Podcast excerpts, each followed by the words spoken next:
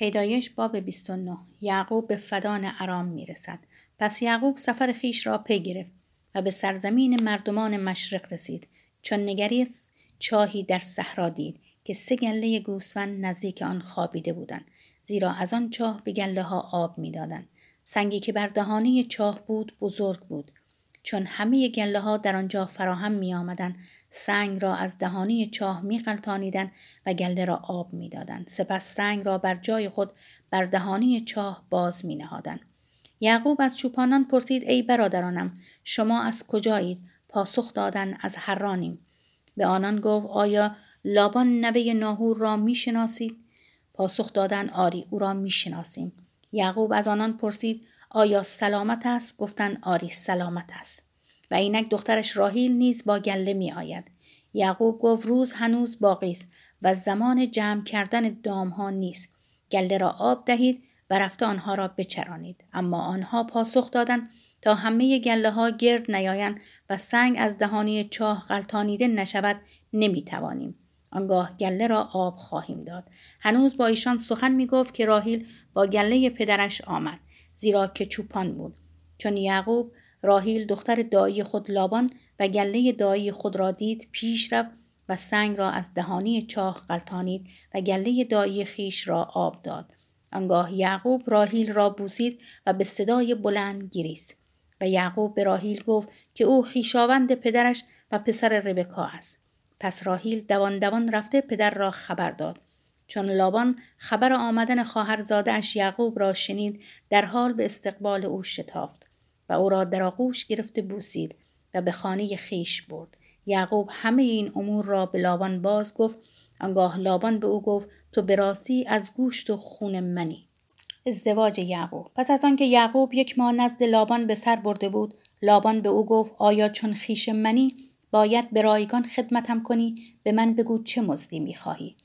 و اما لابان را دو دختر بود. دختر بزرگتر لیه نام داشت دختر کوچکتر راهیل.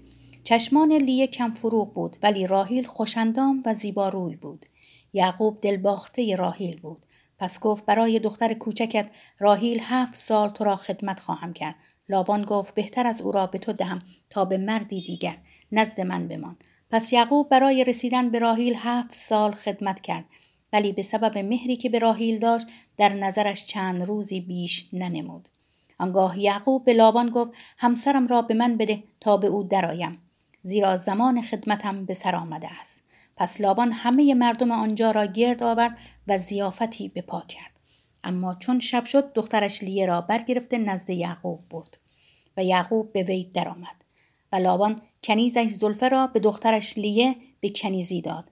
چون صبح شد یعقوب دید که هان لیه است. پس به لابان گفت این چیست که بر من روا داشتی؟ مگر من برای راهیل تو را خدمت نکردم؟ چرا فریبم دادی؟ لابان پاسخ داد در ولایت ما رسم نیست که دختر کوچکتر را پیش از دختر نخستین شوهر دهیم. هفته عروسی این دختر را تمام کن و آنگاه دختر کوچکتر را نیز در برابر هفت سال دیگر که خدمت کنی به تو خواهیم داد. یعقوب این را انجام داد و هفته لیه را تمام کرد. آنگاه لابان دخترش راهیل را نیز به همسری او داد. لابان کنیز خود بله را به دخترش راهیل به کنیزی داد.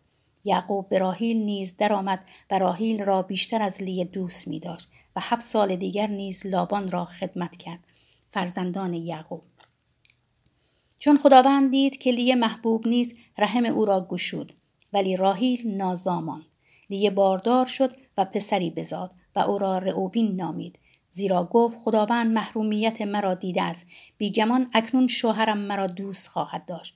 او دوباره باردار شد و پسری بزاد و گفت چون خداوند شنید که من محبوب نیستم این پسر را نیز به من داد. پس او را شمعون نامید و باز باردار شد و پسری بزاد و گفت این بار شوهرم به من خواهد پیوست زیرا سه پسر برایش زادم پس او را لاوی نامید. و بار دیگر باردار شد و پسری بزاد و گفت این بار خداوند را ستایش خواهم کرد پس او را یهودا نامید. آنگاه از زادن باز ایستاد.